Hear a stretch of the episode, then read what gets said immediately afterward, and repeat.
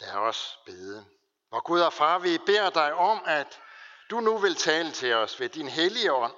Du vil være her, sådan at vi må følge din vej og tro på dig som den, der har al magt i himmel og på jord.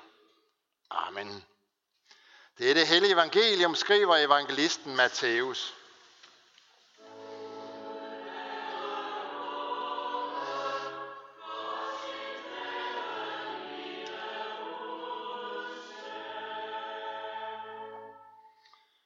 Så blev Jesus af ånden ført ud i ørkenen for at fristes af djævlen. Og da han havde fastet i 40 dage og 40 nætter, led han til sidst sult.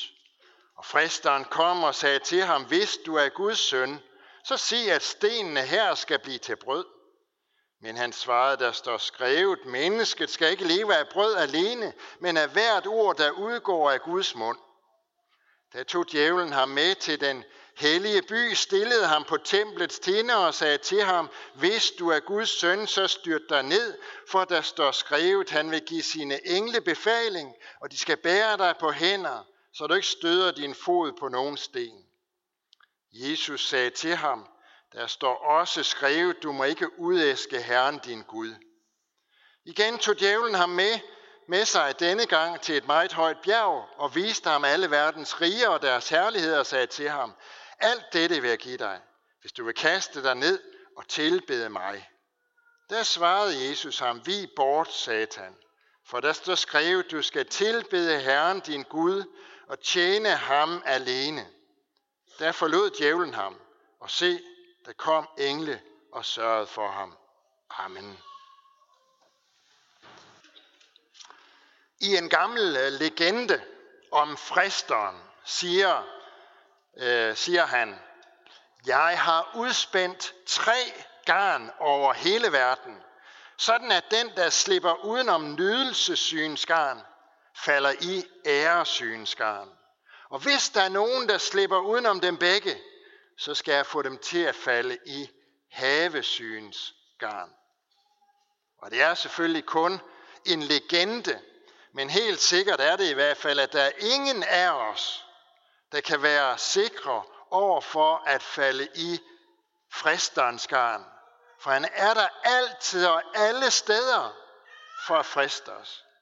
Hans mål, det er det samme, som det altid har været, at få os væk fra Gud, væk fra fællesskabet med vores himmelske far, væk fra at vandre gennem livet med Gud, væk fra at vandre Guds vej.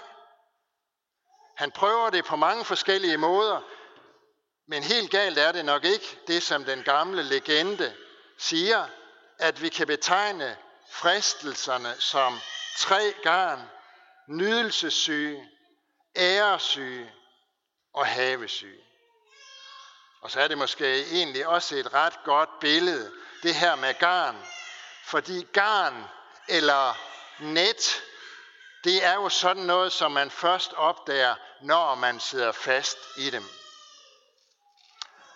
Aldrig nogensinde vil fristeren komme til os og påstå, at det er helt i orden med nydelsessyge, eller æresyge, eller havesyge. Fordi så primitiv er han jo ikke. Nej, det som er hans taktik, det er derimod at forsøge at overbevise os om, at en eller anden fristelse sagtens kan forenes med det at vandre, Guds, vandre med Gud og gå hans vej. Der er vel ikke noget i vejen med at tjene en ordentlig løn, eller drive sin virksomhed på en fornuftig måde, sådan at det kan give et ordentligt overskud, siger fristeren. Det strider vel ikke lige frem mod at vandre Guds vej? Nej, det gør det sikkert ikke. Men hvornår er det, at pengene tager overhånd, og havesyn har fået magten?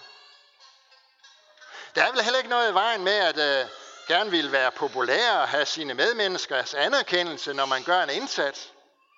Det strider vel ikke lige frem mod at være en Jesu disciple, siger fristeren. Nej, det gør det nok ikke. Men hvornår er det, at det, som bliver det mest afgørende i mit liv, det er, hvad andre mennesker siger. Hvornår er det, at æresyn har fået magten? Det gør vel heller ikke noget at gøre brug af de gode gaver, som Gud giver os, og købe sig en ordentlig bil og nyde en fast god rødvin ind imellem. Der er jo ikke noget specielt ukristeligt at være glad for, at Gud han har givet os at leve på et sted, hvor vi har rigeligt af de meste. Nej, det er, det er der nok ikke noget galt i. Men hvornår er det, at nydelsessyn har fået overtaget, og er blevet det, som styrer vores liv? Hele tiden, hele tiden, er der masser af fristelser. Fristelsen til at sige nej til det hele, og dermed ikke skynde på Guds gode gaver. Og fristelsen til at sige ja til det hele, og dermed måske blive ledt bort fra Gud. Livet som kristen, det er en kamp.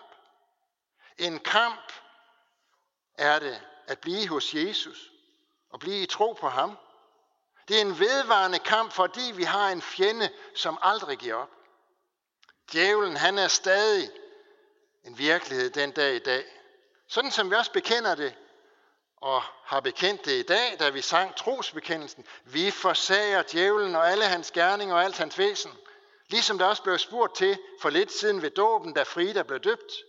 Og sådan som vi også beder det, når vi beder den bøn, som Jesus han har lært os at bede. Led os ikke ind i fristelse og fri os fra det onde, eller som det lige så godt kunne hedde, den onde. Den bøn og den bekendelse er måske blevet umoderne, hvis man giver sig til at tænke over, hvad det er, vi beder om og bekender, men den er ikke aktuel, for, for djævlen er stadigvæk en virkelighed. Djævlen er overvundet og besejret af Jesus, men han er ikke lammet. Derfor frister og angriber han stadig, hvor vi mindst venter det, hvor vi er svagest. Og ingen af os går fri af hans angreb. Selv Jesus blev fristet, hører vi så i dagens tekst. Men lad os prøve at begynde lidt tidligere i Jesu liv, nemlig ved det, som var teksten til sidste søndag om Jesu dåb. Jesus var altså blevet døbt i Jordanfloden af Johannes døberen. Han var blevet døbt med sønder og ståb, og havde dermed øh, gjort menneskers synd til sin synd. Jesus blev ved dåben indviet til sin gerning at være frelser for fortabte mennesker. Da Jesus var blevet døbt og var steget op af vandet, så skete der det, at så åbnede himlen sig, og Guds røst lød fra himlen. Det er min elskede søn, i ham har jeg fundet velbehag. Gud havde altså ved den lejlighed understreget med en tydelig handling, at Jesus virkelig var Guds søn, og Gud havde også gjort det synligt for alle, ved at da himlen åbner sig, så sker der det, at Helligånden kommer ned over Jesus i skikkelse af en due. De ord fra Guds mund, det udsagn, det havde Jesus at holde sig til. Det var ikke det eneste, han havde at holde sig til, for han havde også Guds ord, sådan som det er udtrykt i det gamle testamente. De to ting, de var støttepunkter, og vi skal se, hvor vigtige de var for ham. Bekræftelsen fra Gud på, at Jesus var hans søn, og Guds ord i det gamle testamente. Da Jesus var døbt, så blev han af ånden ført ud i ørkenen, hører vi så i dagens tekst. Og det kan jo egentlig godt lyde sådan lidt modsætningsfyldt, at Jesus af ånden blev ført ud i ørkenen, ud i dødens land. Man skulle vel egentlig forvente, at når man bliver ført af Guds ånd, så bliver man ført til de gode oplevelser, til det gode, til det meningsfulde liv. Og det gør man også. For at blive vejledt af Guds ånd, det fører altid til glæde og til den sande lykke. Men den sande lykke og den virkelige glæde, den er ikke altid der eller sådan, som vi regner med, at den skal være. Jesus bliver ført ud i ørkenen, ligesom Gud engang førte Moses ud i ørkenen. Og Moses han var der, og han levede der i ubemærkethed, til synligladende et ubetydeligt liv, i ikke mindre end 40 år. 40 år var han derude Moses. Og så, efter de 40 år, så blev han israeliternes leder. Ligesådan førte Gud sit folk ud i ørkenen, og de gik omkring derude, og de gik der også i 40 år. Og først, og man kunne tænke, til hvad nytte? Til ingen verdens nytte. Jo, for da de 40 år var gået, så var de klar til at gå ind i det forjættede land. Efter at Gud havde mødt Paulus, da han var på vej til Damaskus, ja, så blev også Paulus ført ud i ørkenen. Og vi hører ikke så meget om det, blot antydninger får vi om, at han var derude i to år, før han stod frem som hedningernes apostel og forkyndte evangeliet med kraft og stor iver. Hvad er det Gud gør i ørkenen? Jo, han gør det, at han tager mennesker til side. Han tager mennesker til side ud i ørkenen, ud væk fra hverdagen, væk fra larmen, væk fra travlheden. Så tager han dem ind i sit nærvær, og så knytter han dem nærmere til sig. Og se, det er faktisk ikke noget, som Gud kun gjorde engang. Sådan er det stadigvæk. At Gud ønsker at tage os til side, sådan så han kan tale til os. Det er blandt andet derfor, vi har noget, der hedder fastetiden. Det er præ- faktisk præcis sådan, den er tænkt. Som en tid, hvor, hvor Gud får mulighed for at tage os til side, fordi vi afstår fra noget andet, og så bruger vi i stedet for tiden på at læse i Bibelen og bede. Måske er det mad, man afstår fra, men det kan også være så meget andet slik eller alkohol. Måske er det det at slukke for fjernsynet eller droppe avisen i en periode. Måske noget helt tredje. Selvom fastetiden den egentlig begyndte i, i onsdags med aske onsdag, så, så er det ikke for sent at begynde endnu. Og give Gud muligheden for at tage os til side. Når Jesus fastede 40 dage i ørkenen, så gjorde han det som en indledning til sin gerning. Og så kommer fristeren altså til ham, netop da han har fastet i de her 40 dage. Altså der, hvor han er allersvagest. Hvor det er nemmest at friste ham. Kan du se de sten der, Jesus? Kan du se dem? Kan du høre? Og kan du mærke, hvordan din mave den rumler? Hvis du er Guds søn, så sig, at stenene der, de skal blive til brød. Hvad er det? Djævlen han frister til egoisme. Egoisme. Og ikke noget som helst andet. Jesus han fristes til at tilfredsstille sig selv og sine egne behov. Lad være med at tænke på Guds vej, siger fristeren. Lad være med at tænke på Guds vilje og på, hvad Gud ønsker. Tænk på dig selv. Tænk på, hvor dejligt det vil være at sætte tænderne i sådan et brød. Tænk på, hvor dejligt det vil smage. Du kunne jo omdanne stenene der til, brød med birkes og det hele, hvad du nu kunne tænke dig. Hvis det er det, du kan lide. Tænk på, hvor godt det vil gøre ned i din tomme mave. Og der går vel ikke noget af Gud for, at du lige snupper et par franskbrød herude i ørkenen. Tænk, hvordan du vil nyde det. Det er nemlig det garn, fristeren har spændt ud her. Nydelsessyns garn. Og lad os så prøve at lægge mærke til, hvordan det er, øh, øh, djævlen han frister Jesus. Hvis du er Guds søn, siger han. Hvis du er. Hvis. Det er den samme fremgangsmåde, han bruger hver eneste gang. Djævlen han sætter spørgsmålstegn ved det, som Gud har sagt. Vi hørte det i det, som jeg læste, den lange tekst, som jeg læste øh, op fra alderet, om første gang han frister menneskene. Har Gud virkelig sagt, at I ikke må spise af træerne i haven? sagde slangen til Eva. Hvis du er Guds søn, kommer han nu og siger til Jesus. Og lad os også prøve at lægge godt mærke til, hvordan der Jesus han afviser fristelsen. Hvis man skal stå imod noget, så skal man have noget at holde fast ved. Og det er nemlig lige præcis det, som Jesus han har. Han har to ting, som han kan holde fast ved. Han holder fast ved det, som Gud han har sagt til ham i dåben. Du er min søn, eller det er min søn, i ham har jeg fundet velbehag. Og derfor får djævlen ikke lov til at stille spørgsmålstegn ved, om Jesus han virkelig er Guds søn. Det andet, som Jesus holder fast ved, det er Guds ord, sådan som han har, han har det og kan læse det i det gamle testamente. Jesus han svarer nemlig fristeren med et ord fra skriften. Der står skrevet, mennesket skal ikke leve af brød alene, men af hvert ord, der udgår af Guds mund. Men så let giver djævlen jo ikke op. Han prøver igen. Han tager Jesus med til Jerusalem. Han stiller ham op på templets tinde. Og så frister han Jesus til ligesom at lave et stuntnummer. Hvis du er Guds søn, så styrt dig ned, siger djævlen. Altså igen spørgsmålstegnet ved det, som Gud han har sagt, at Jesus han virkelig er Guds søn. Og så er han jo snu, den gamle slange. Fordi nu har han allerede luret, hvad det er, der betyder noget for Jesus. Det er det, som Gud han har sagt. Det er Guds ord, og derfor bruger djævlen nu et bibelvers til at friste Jesus. Der står skrevet, siger han. Han vil give sine engle befalinger, og de skal bære dig på hænder, så du ikke støder din fod på nogen sten.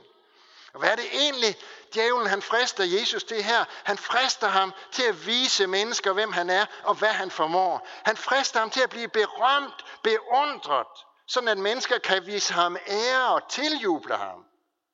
Det er nemlig det garn, æresygens garn, som djævlen her har spændt ud.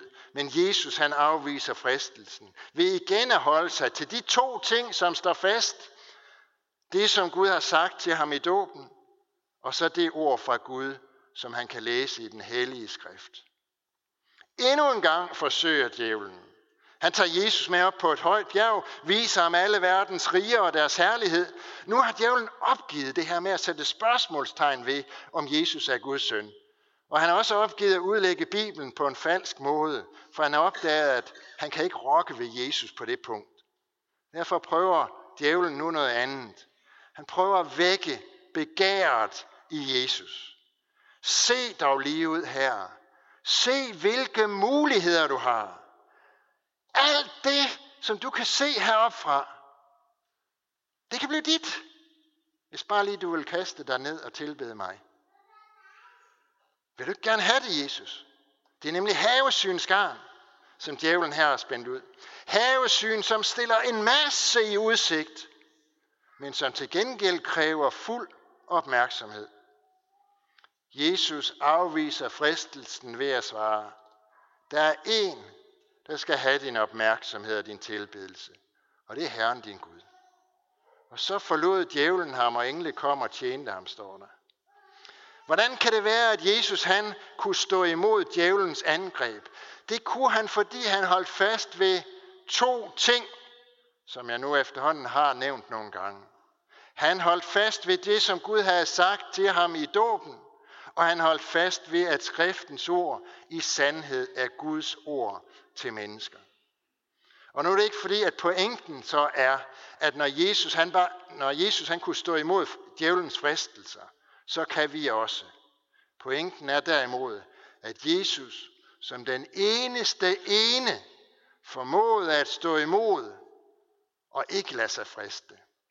Vi har ikke en ypperste præst, der ikke kan have medfølelse med vores skrøbeligheder, men en, der er blevet fristet i alle ting, dog uden synd.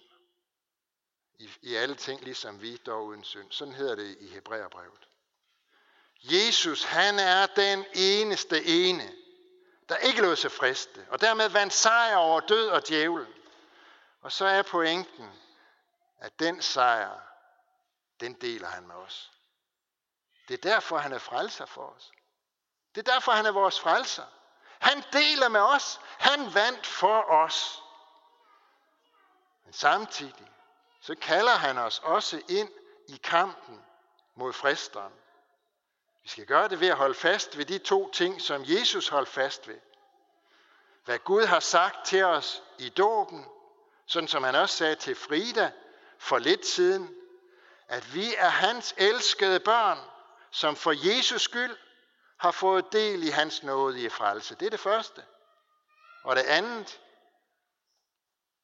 vi skal gøre, det er at holde fast ved det ord, som vi har fået i den hellige skrift, i Bibelen. Ha' tillid til det ord, at det virkelig er Guds ord til os, at det er den almægtige Gud, himlens Gud, himlens og jordens skaber, som har talt til mennesker, og vi har fået hans ord overgivet i den bog, som vi kalder hellig, nemlig Bibelen. Det er ord, som kan give visdom til frelse ved tro på Jesus Kristus, som Paulus formulerer det til sin medarbejder Timotius. De to ting skal vi holde fast ved. Hvad Gud har sagt i dåben, og så hans ord til os. Amen. Lad os bede. Vi lover og priser og takker dig, vor Gud, Far, Søn og Helligånd, du som var, er og bliver en sand trin i Gud, højlovet fra første begyndelse, nu og i al evighed. Vi takker dig for dit ord til os, for din kirke på jorden, og vi beder for din menighed her ved Herning Kirke. Lad ordet bære frugt, bevare os i troen på dig og forny os i håbet om dit komme. Vi beder for alle, der har et ansvar inden for vores kirke. For menighedsråd, provst og biskop, led dem os alle, så vi handler i troskab mod dit ord og vores kirkes bekendelse. Vi beder kalder den, du der tro tjener og forkynder af dit ord. Vi beder for alle, der går med dit ord. Både her hjemme og i det fremmede, styrk du dem, hold din hånd over dem og lad deres gerning bære frugt. Vi beder for børnene, som døbes, at de må blive oplært i den kristne tro. I dag beder vi for Frida, at hun må vokse i tro på dig. Vi beder for konfirmanderne, at, at de må få lov at se dig, så de aldrig glemmer det. Kald du vores børn og unge ind på troens vej og beskærm dem mod alle ødelæggende kræfter. Vi beder for alt sandt folkeligt og kirkeligt arbejde. Vi beder for det kirkelige børnearbejde. Udrust du lederne, velsign du det. Vi beder for vores hjem, vores kære, velsign både ægte folk og enlige, til at leve efter din vilje og gode ordning. Vi beder for alle, der er sat til at styre vort land, for vores dronning og hele hendes hus, for regering og folketing, for alle, der er betroet et ansvar i stat, region og kommune. Led dem, så de forvalter deres ansvar ret. Vær, hos, vær nær hos de danske soldater, som er udsendt, og alle, som gør tjeneste for fred og retfærdighed i verden. Hjælp og styrk dem i deres gerninger, og vær nær hos deres kære, som må bære bekymringens byrde. Vi beder også for de mennesker i Ukraine, som nu i et år har levet med krigens redsler, for dem, som har mistet hus og hjem og familie. Vi beder om, at du vil være den nær og trøste og styrke dem. Vi takker dig for livet, og vi beder dig, lær os at værne om det fra de ufødte børn til de gamle og døende. Vær nær hos dem, der har mistet en af deres kære, og vi takker for alt, hvad du har givet os gennem de mennesker, som vi selv har mistet. Vi beder os om, at du vil være nær hos alle, som er ensomme. Vær med de syge, de som er i fængsel, de som ikke har noget sted at være. Lær os at kende vort ansvar for dem, der lider nød. Alle disse bønder overgiver vi til dig, Herre. Og så takker vi dig, fordi vi ved, at du allerede har hørt vores bøn. Amen.